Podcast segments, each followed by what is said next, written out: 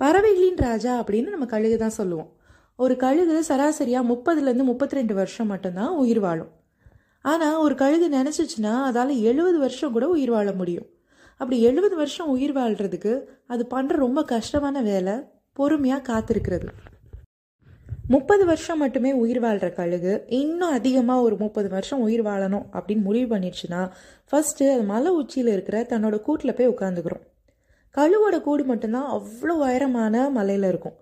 முட்டை போடுறதுக்காக மட்டுமே அதோட கூடை யூஸ் பண்ணிட்டு வந்த கழுகு. இப்போ உயிர் வாழணும் அப்படிங்கிற ஆசையில் மறுபடி தன்னோட கூட்டுக்கு போகுது. கூட்டில் போய் உட்காந்ததுக்கப்புறம் அதோட ஷார்ப்பான அழகை பக்கத்தில் இருக்கிற பாறையில் மோதி மோதி உடைக்கும். ஈவன் கழுகோட அழகு கூட கெரட்டினால உண்டானது. நம்முடைய நகங்கள் மாதிரி. நமக்கு எதிர்பாராம நகம் உடஞ்சிருச்சுன்னா எப்படி வலிக்கும்? கழுகு இங்கே வேணும்னே அதோட அழகை பாறையில் குத்தி குத்தி பிரேக் பண்ணுது. அவ்வளோ வலியையும் பொறுத்துக்கிட்டு. அதுக்கப்புறம் அதுக்கு புது அழகு முளைக்கிற வரையும் வெயிட் பண்ணும்.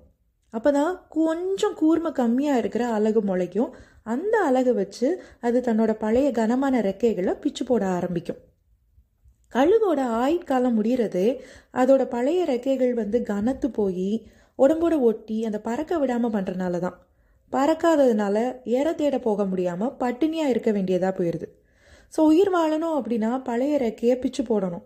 எல்லா ரெக்கைகளையும் ஒரு முடி கூட இல்லாமல் அதோட உடம்புலேருந்து பிச்சு போட்டுட்டு புது முடி புது ரெக்கை முளைக்கிறதுக்கு அந்த கழுகு அந்த மலையிலேயே உட்காந்து வெயிட் பண்ணும் எவ்வளோ நாள் தெரியுமா வெயிட் பண்ணும் நூற்றி ஐம்பது நாட்கள். சாப்பிடாம பசியோட அதுவும் மலை உச்சியில் குளிரும்போது அதுக்கு வார்ம் ஆகுறதுக்கான ரெக்கை கூட இல்லாமல் நூற்றி ஐம்பது நாட்கள் ஒரு கழுகு வெயிட் பண்ணும் பொறுமையாக வெயிட் பண்ணும் அந்த நூற்றம்பது நாளில் கொஞ்சம் கொஞ்சமாக அதுக்கு புது ரெக்கை ஷார்ப்பாக புது அழகு எல்லாம் முளைச்சி வயசான கழுகு மறுபடியும் எங்கா மாதிரி ஒரு புது ஸ்ட்ரென்த்தோடு வந்துடும் அப்புறம் என்ன? இன்னும் ஒரு முப்பது வருஷம் ரெக்கையை அடிச்சுட்டு பறந்து ஜாலியாக வாழலாம். ஆக்சுவலி இந்த கழுகு வந்து அவ்வளோ ஒரு நல்ல இன்ஸ்பிரேஷன் ஏன்னா நூற்றி ஐம்பது நாள் வந்து வெயிட் பண்ணுறது கழுகுக்கு நிறைய பொறுமை வலியை தாங்கிக்கிற பக்குவம் எல்லாத்துக்கும் மேலே எப்படியாவது உயிர் வாழ்ந்துடணும் அப்படிங்கிற ஒரு டிட்டர்மினேஷன் இருக்குது பொறுமை கடலினும் பெரிது பொறுத்தாரை பூமி ஆழ்வார் அப்படின்னு சும்மாவா சொல்லியிருக்காங்க. லைஃப்பில் முன்னேறணும் அப்படின்னு நினச்சிட்டா ஃபஸ்ட்டு பொறுமையாக வெயிட் பண்ணணும். ஒரு நல்ல பிரேக் த்ரூக்காக ஒரு ஆப்பர்ச்சுனிட்டிக்காக நம்ம வெயிட் பண்ணணும்.